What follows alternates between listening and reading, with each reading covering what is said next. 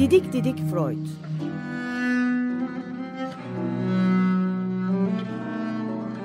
Freud'un ailevi ve tarihi romanı. Serol Teber ve Şenol Ayla. 10 yıl sonra tekrar.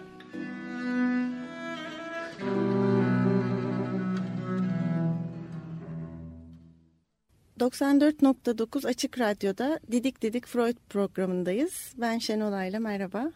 Ee, ben Serol Teber, merhabalar. Bu üçüncü programımız. Ee, geçen hafta kaldığımız yerden devam edeceğiz. Freud'un e, evlenmesine kadar gelmiştik. Bu hafta evliliğini ve sonrasını göreceğiz. E, bu haftaki anahtar sözcüklerimizi gene söyleyeceğim ben size. Evlilik, teknoloji, gardırop, berber, çorap, Figaro ve mektup. Bunları kullanacağız. e, Serol Bey, e, geçen hafta konuştuğumuz gibi Marta'yı Freud evlenmeye bir komployla ikna etti ve kurt masalı lafını da kullandık. Bir kurt masalından sonra evlenmeyi başardılar. Bu nasıl bir evlilik oldu? Ee, evet, e, belki orada eksik kalan bir şeyi e, kat, e, şey yapmak istiyorum, eklemek istiyorum. E, dünya tarihinde Freud'a gelene kadar sevgilisinin ve nişanlısının arkasından bu kadar koşan, kendisine binlerce mektup yazan ve bunları da bir kısmını yayınlama e, için e, başkalarının okumasına sunan ikinci bir dahi örneği olmadığı söylenir. Freud bu bakımdan da oldukça avantgard bir e, çıkış yapmıştır. Geçen hafta da söylediğimiz gibi bir kısmını da kendisi sansürleyip yakmıştı Kesinlikle, değil mi? kesinlikle. Binlercesini. Yaktı, Ama binlercesi, binlercesi kaldı. yaktı, binlercesi kaldı. En az şu anda elimizde bilebildiğimiz kadarıyla 800-900 arasında mektup var.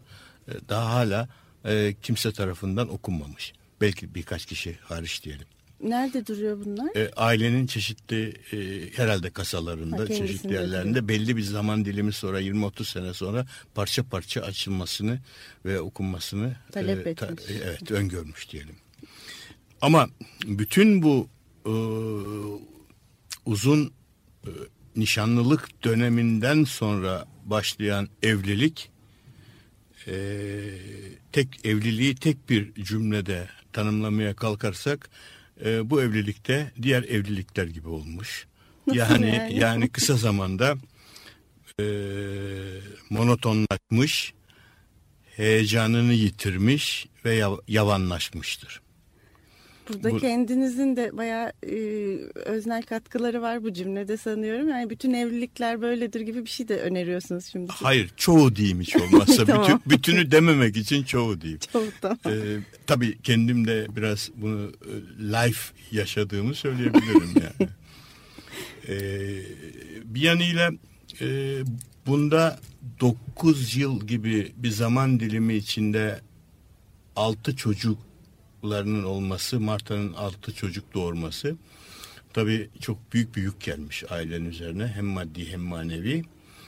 Ee, doğum kontrolü yapmıyorlardı herhalde. E, doğum kontrolünü sonradan altıncı çocuktan sonra Freud kendi kendine uygulamaya kalkmış.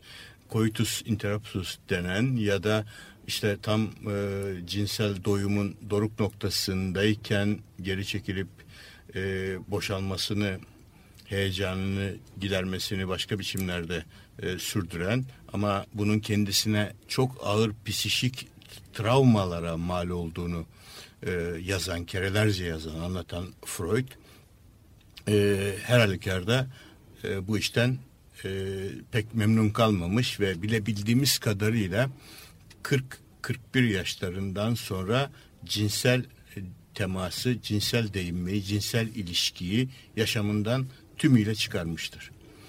E, ve e, libidoyu kendi tanımıyla tabi bu e, şanssız yaşamı rasyonelize etmek en başta kendi kendini kandırmak için de e, libidosunu tümüyle entelektüel çalışmalarına verdiğini söylemiştir.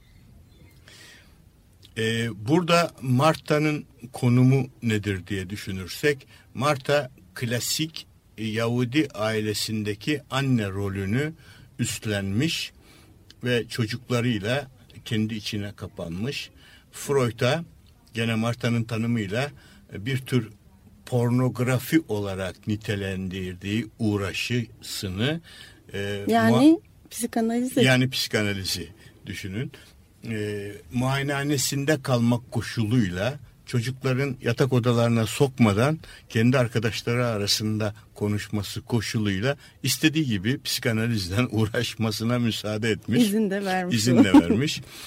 Ama zaman içinde e, zaman içinde ailede Freud'la Marta ve çocukları arasında ciddi bir duvarın ortaya çıktığı ve evdeki ilişkinin tam bir mezarlık sessizliğine dönüştüğü e, görülmüştür. Evlenmeden önce Freud Marta'ya özellikle e, Marta'yı destekleyeceğini, onun entelektüel kapasitesinden hoşlandığını, bunu destekleyeceğini belirtir tarzda e, mektuplar yazdı ama sanıyorum bunlar komplo olarak kaldılar. Daha bunlar sonra... tamamen komplo olarak kalıp e, Freud tam tersine gene o da tipik bir e, Yahudi, Ortodoks Yahudi bu kez. Bütün liberalliğine rağmen babasından da beter bir e, tiranlığa soyunmuş ve aile içinde e, büyük aileyi çevresinde toplayan dediği dedik bir e, otoriter baba tavrını sürdürmüştür. Örneğin burada Marta'nın en çok yakındığı en ilk e, evlendikleri en ilk geceden başlayaraktan e, Marta çok iyi bir Yahudi terbiyesi almıştı. E, yoğun bir dinsel e, eğitim almıştı. E, evlerinde cuma akşamları kutsal e, cuma akşamları sabat de, dedikleri e, bir mum yakılmasına bile Freud müsaade etmemiş. Bunun nedenini Marta ailenin yakın dostu ve Freud'un için herhalde en güzel ve en kapsamlı biyografilerden birini yazan e, Peter Gay'in söylediğine göre Marta ile birebir konuşmuştur. Freud der ki ne yapalım burada batıl inançlara yer yoktur. Bizim evde bu tür şeyler olmaz. Ve gerçekten de 53 yıl süren evlilikleri sırasında Marta bir gece olsun mum yakamamıştır. Ancak Freud'un ölümünden sonra ki yaşadığı 12 yıllık dulluk döneminde cuma akşamları e, mum Dinsel yakmış. görevlerini getirmeye başladı. Evet ondan sonra öldüğü zaman da e, Ana Freud'un öncülüğünde çocukları konuşup hiç olmazsa bir haham cenazeye bir haham çağıralım da e, annemin ruhu bu anda olsun birazcık rahat etsin, rahat etsin diye Demişti. demişler ve bir haham çağırmışlardır. Peki bir parça dinleyelim mi şimdi? Ee, evet. Fritz Kreisler çalacak Schubert'in piyano ve keman sonatından Andantino.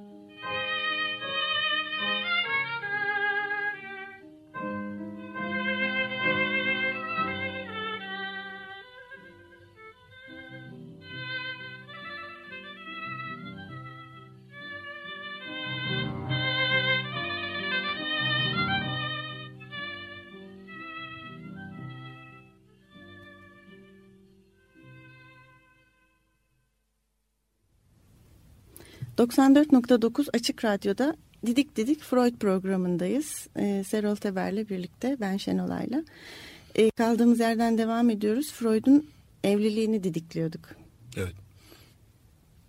Bunun nasıl bir evlilik olduğunu anlatıyorduk. Ee, Marta'nın aslında Freud'a bir yandan da anne gibi davrandığını biliyoruz. E, Kesinlikle.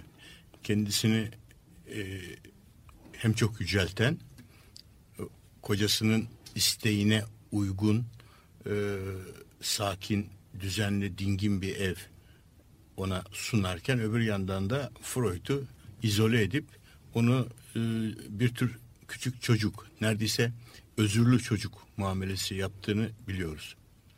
E, burada belki bir şey daha e, söylemem lazım. E, Freud'un Yahudi batıl inançlarına karşı çıkarken bazen e, oldukça ileri gittiğini e, ve e,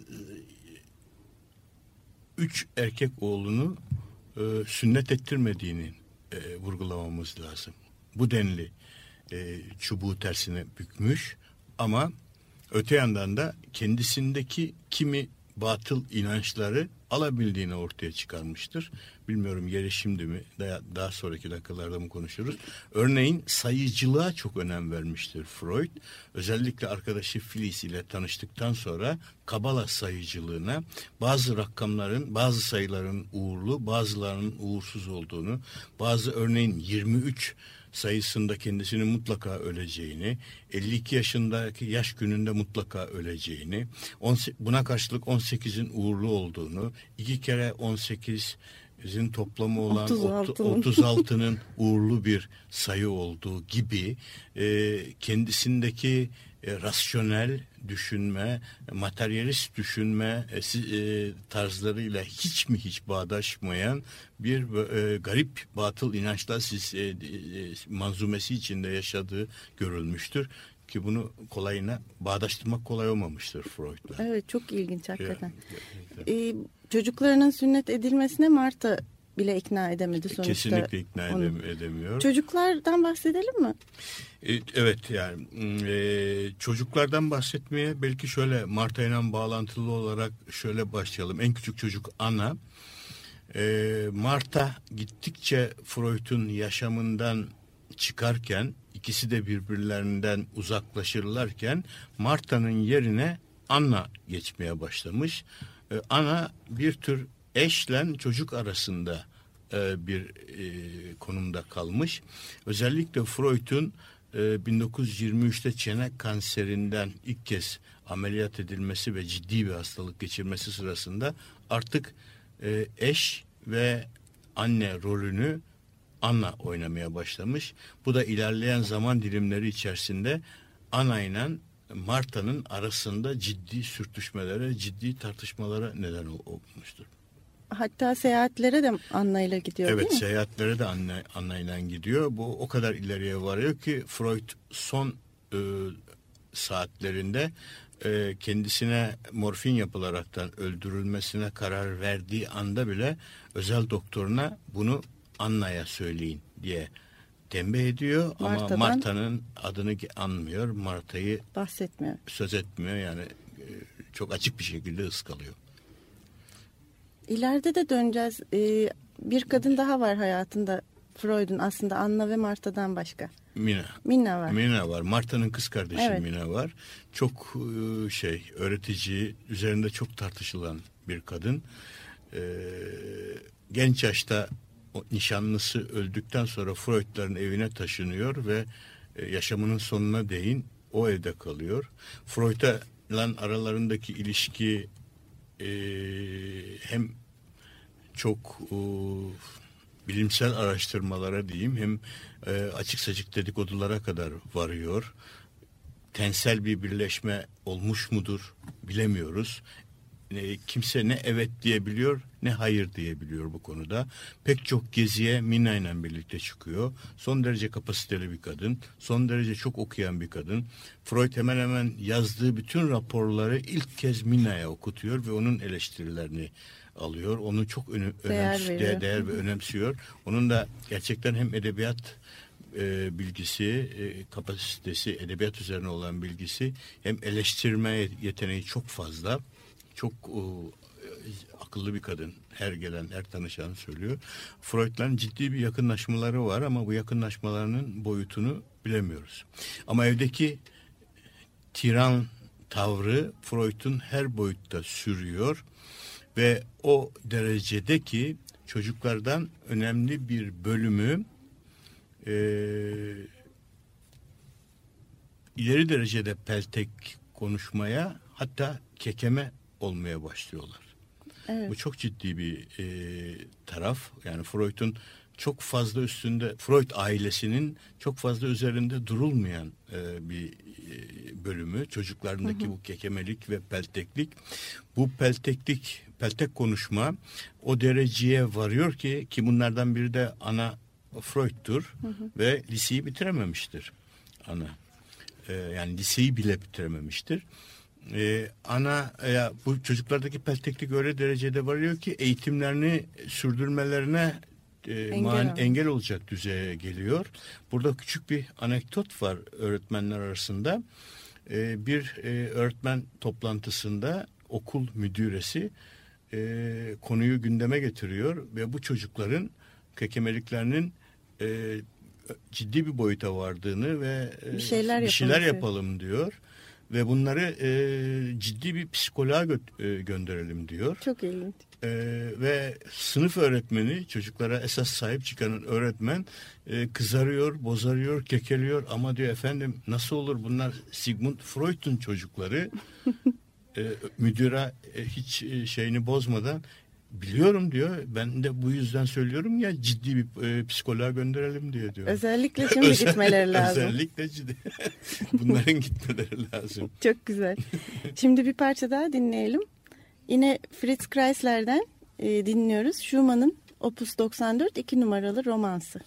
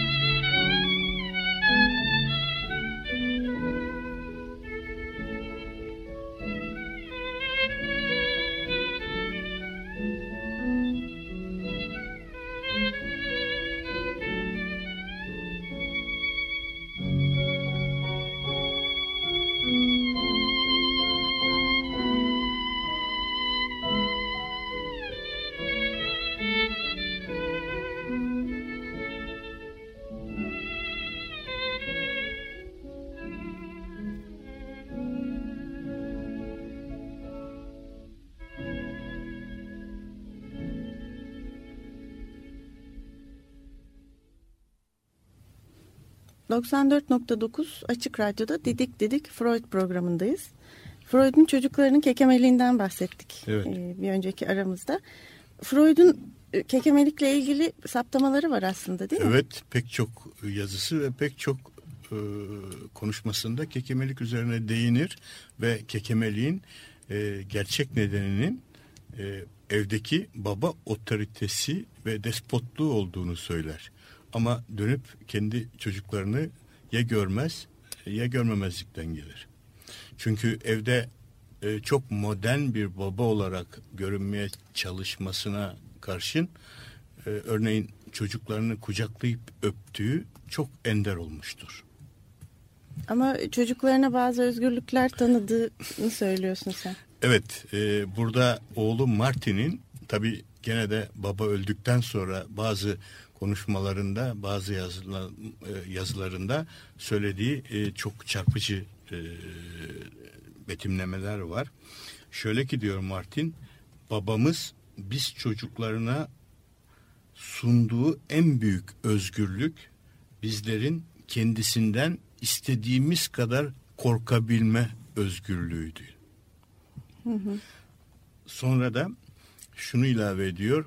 Her bir şeyi bilen, e, Freud'un en büyük hobisi olan mantar toplama gezilerinde bile en iyi, en nadide, en az bulunan mantarları bizzat kendisi bulan ve her konuda haklı olan bir babanın biz çocuklarına kekeme konuşmaktan başka şansımız, Çare. çaremiz Yoktu. yoktur.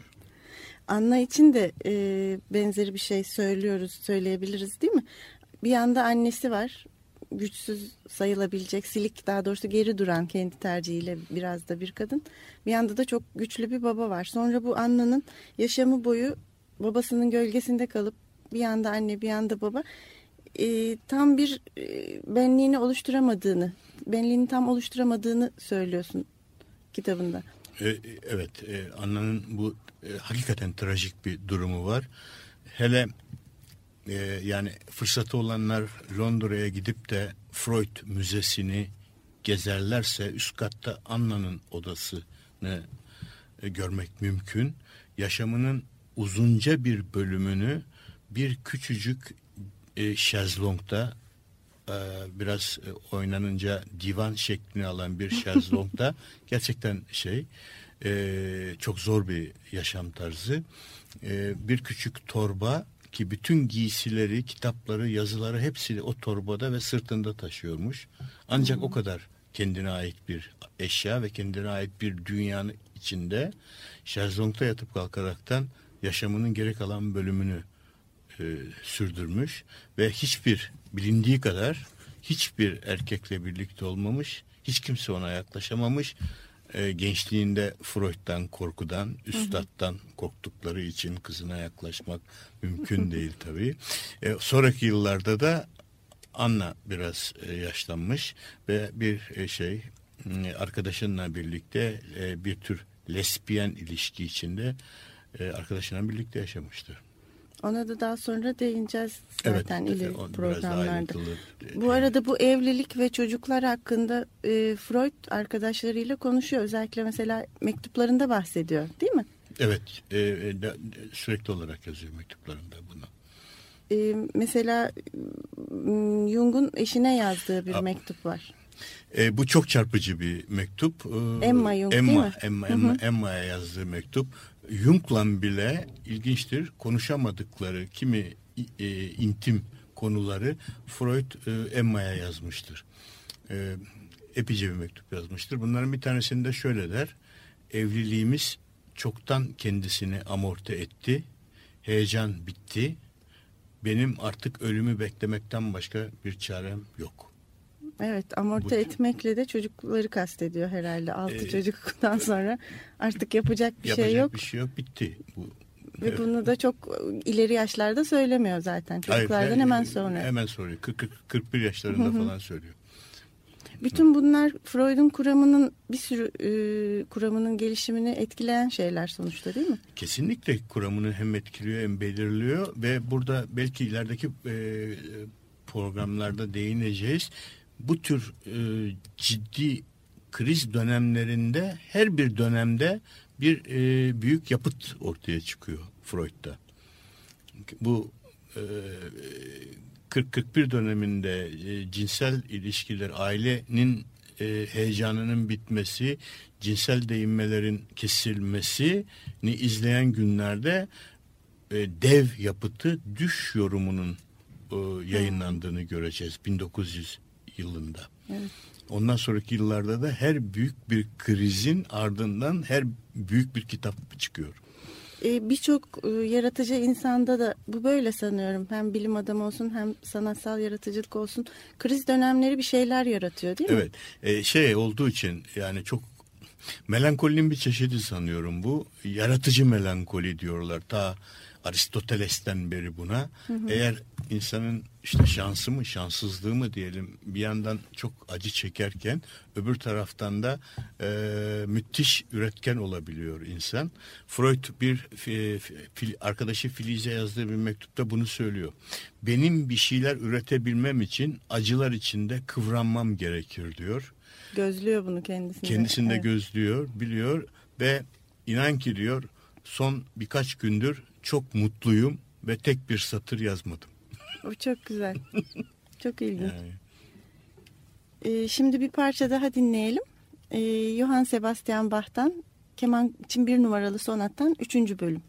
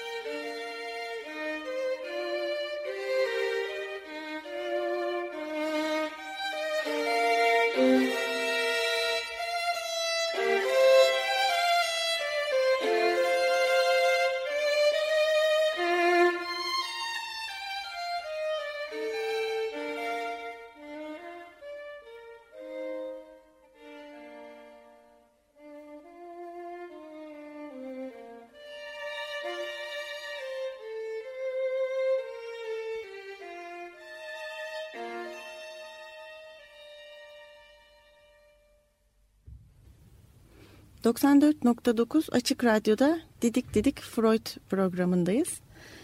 Ee, çok mektup yazdığını biliyoruz değil mi Freud'un? Sadece Marta'ya değil bir sürü insana bir sürü mektubu var. Evet. E, yakınlarının e, tahmin etmelerine göre Freud'un 15 ile 20 bin arasında mektup yazdığını e, Bayağı bir zaman alacak bir uğraş değil Buna mi? rağmen inanılmaz derecede özen gösteriyor mektup yazmaya.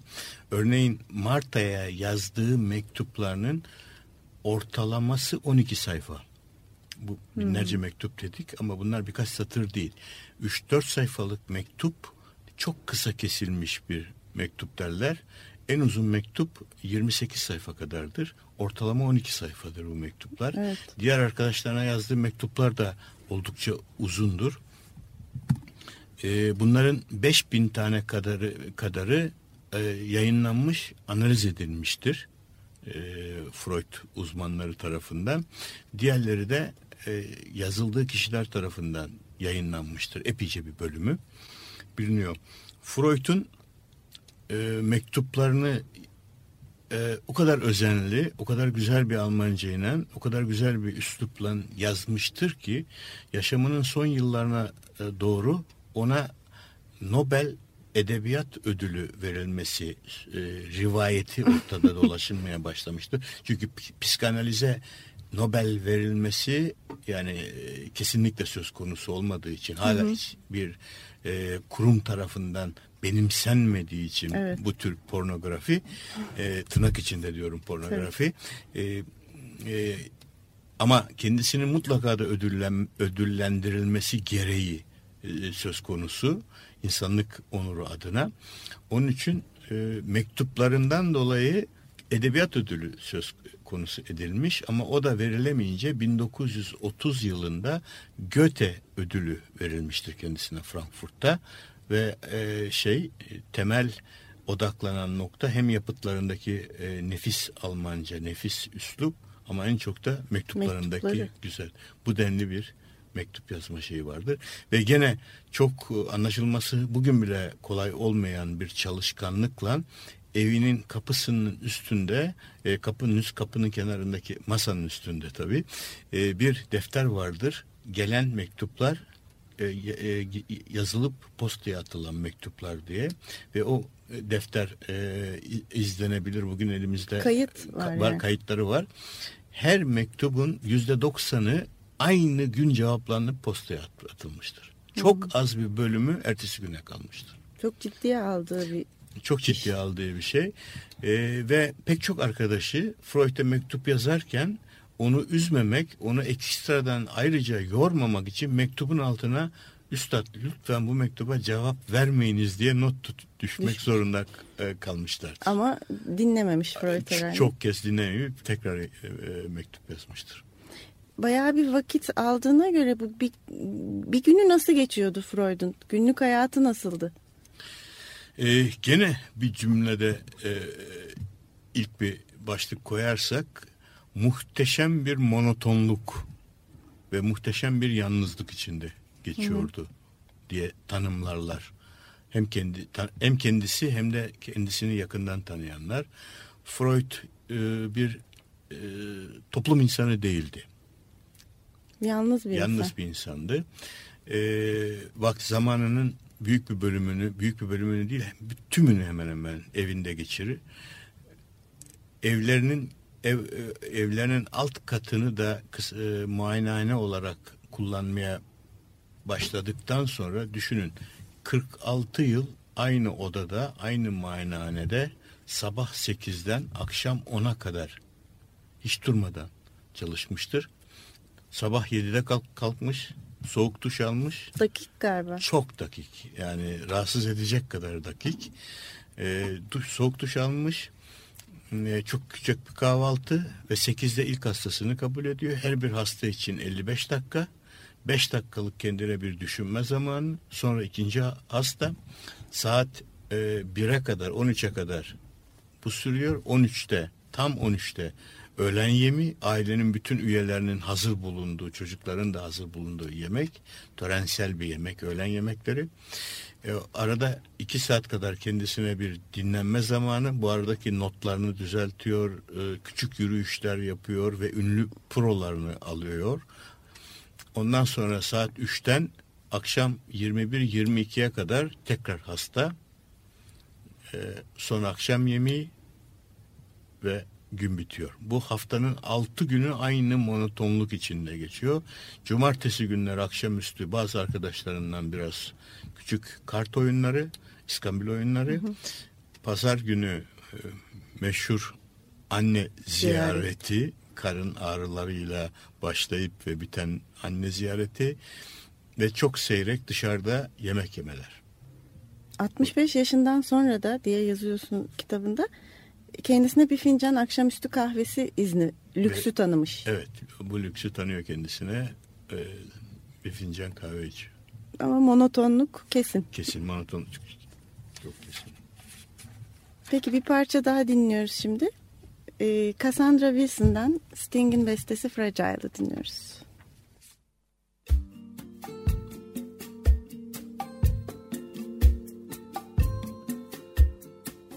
If blood will flow when flesh and steel are one, drying in the color of the evening sun, tomorrow's rain will wash the stains away. But something in our minds will always stay home.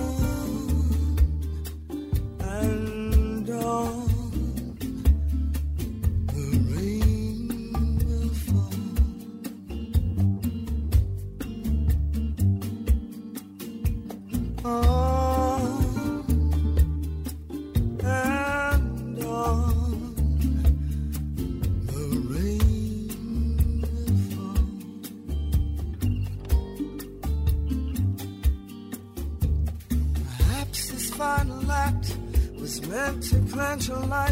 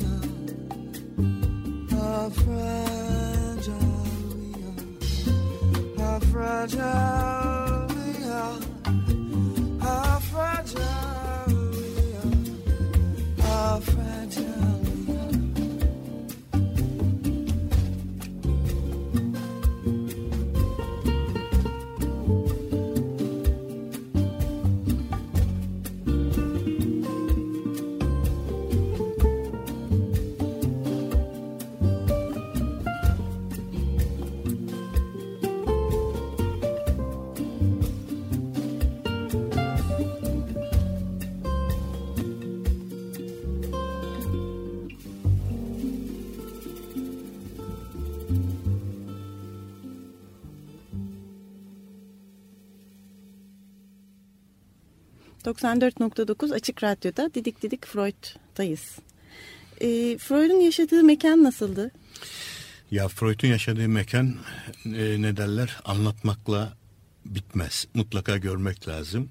Bugün o mekan tümüyle Londra'dadır. Müze halindedir.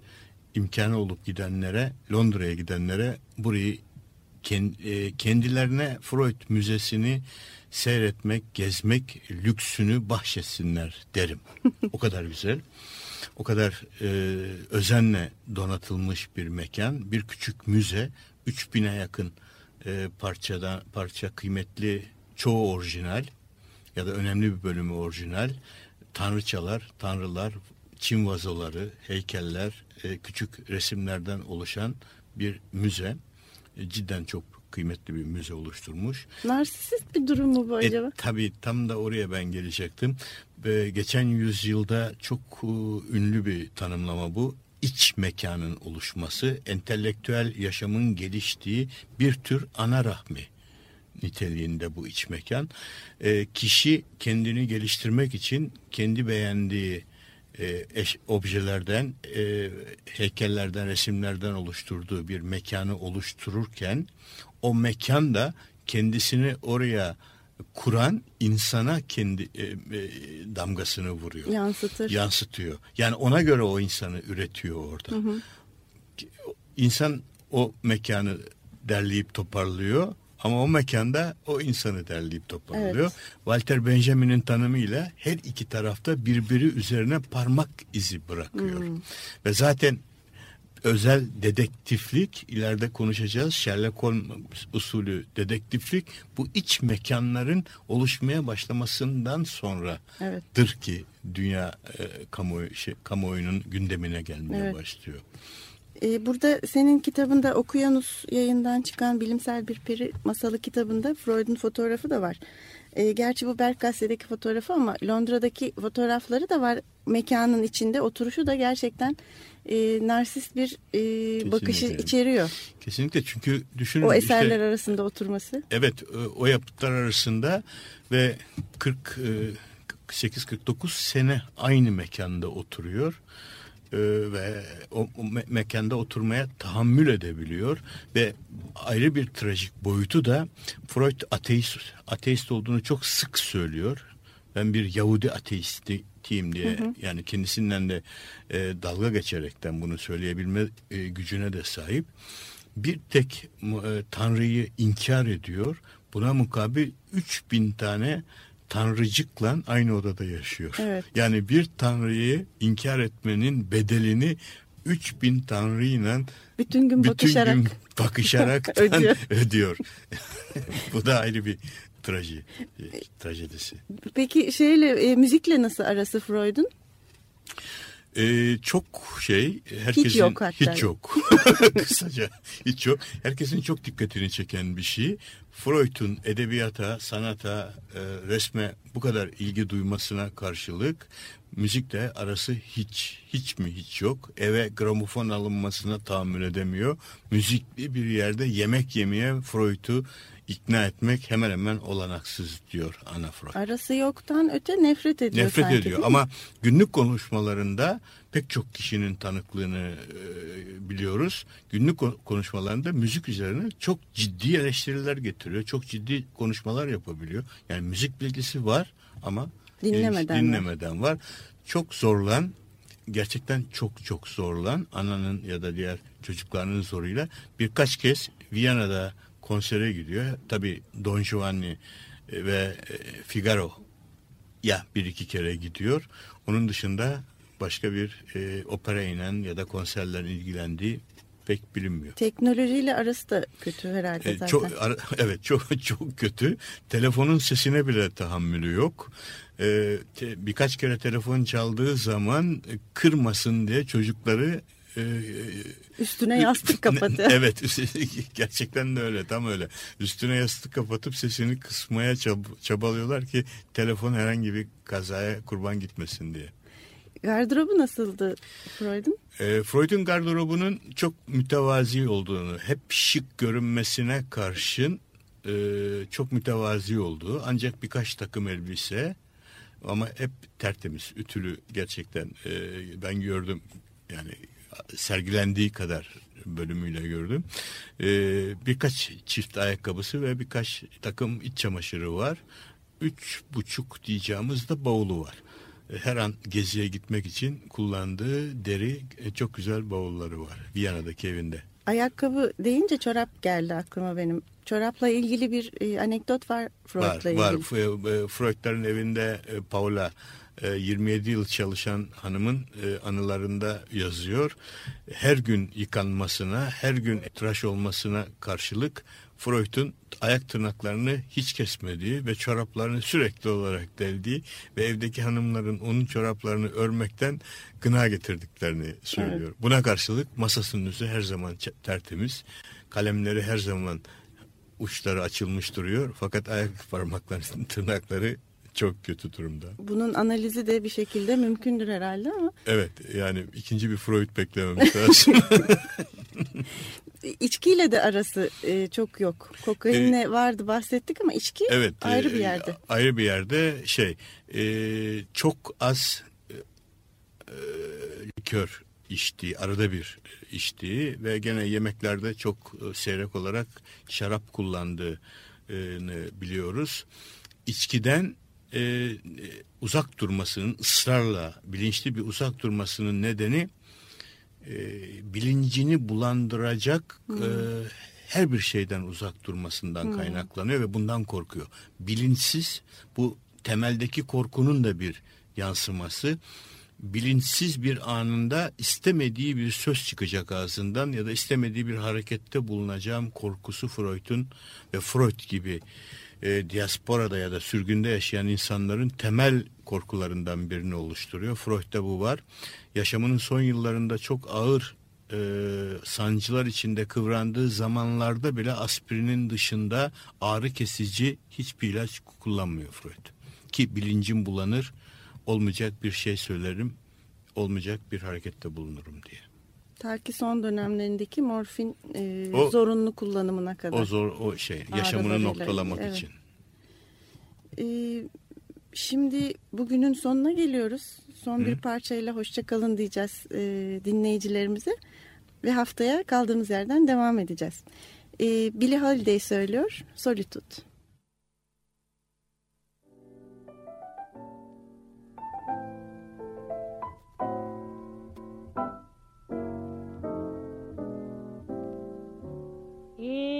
My solitude,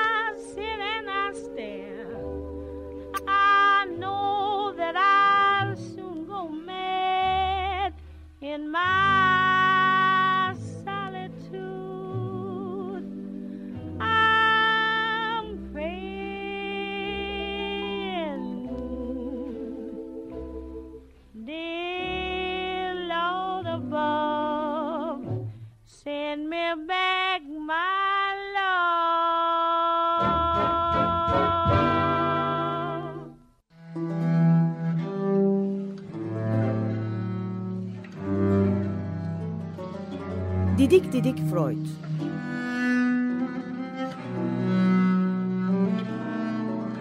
Freud'un ailevi ve tarihi romanı. Serol Teber ve Şenol Ayla. 10 yıl sonra tekrar.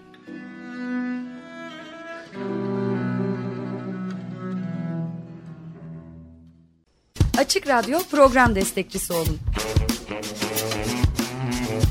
Bir veya daha fazla programa destek olmak için 212 alan koduyla 343 41 41.